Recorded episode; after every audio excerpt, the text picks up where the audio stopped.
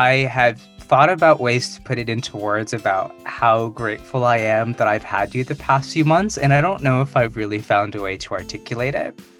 Since COVID, I've been worried about lots of things. And the most like one of the deepest and darkest one of one of them was that I would start to for like forget how to be a person. Like I would forget how to function in society and go out for dinner and be nice to people. And every interaction I've had with you has made me feel more human.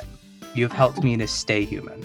Oh, well, that's, I, I should be thanking you because I'm so grateful to have uh, gotten the opportunity to get to know you um, through the MBA program. And I think we just have this really great connection and friendship.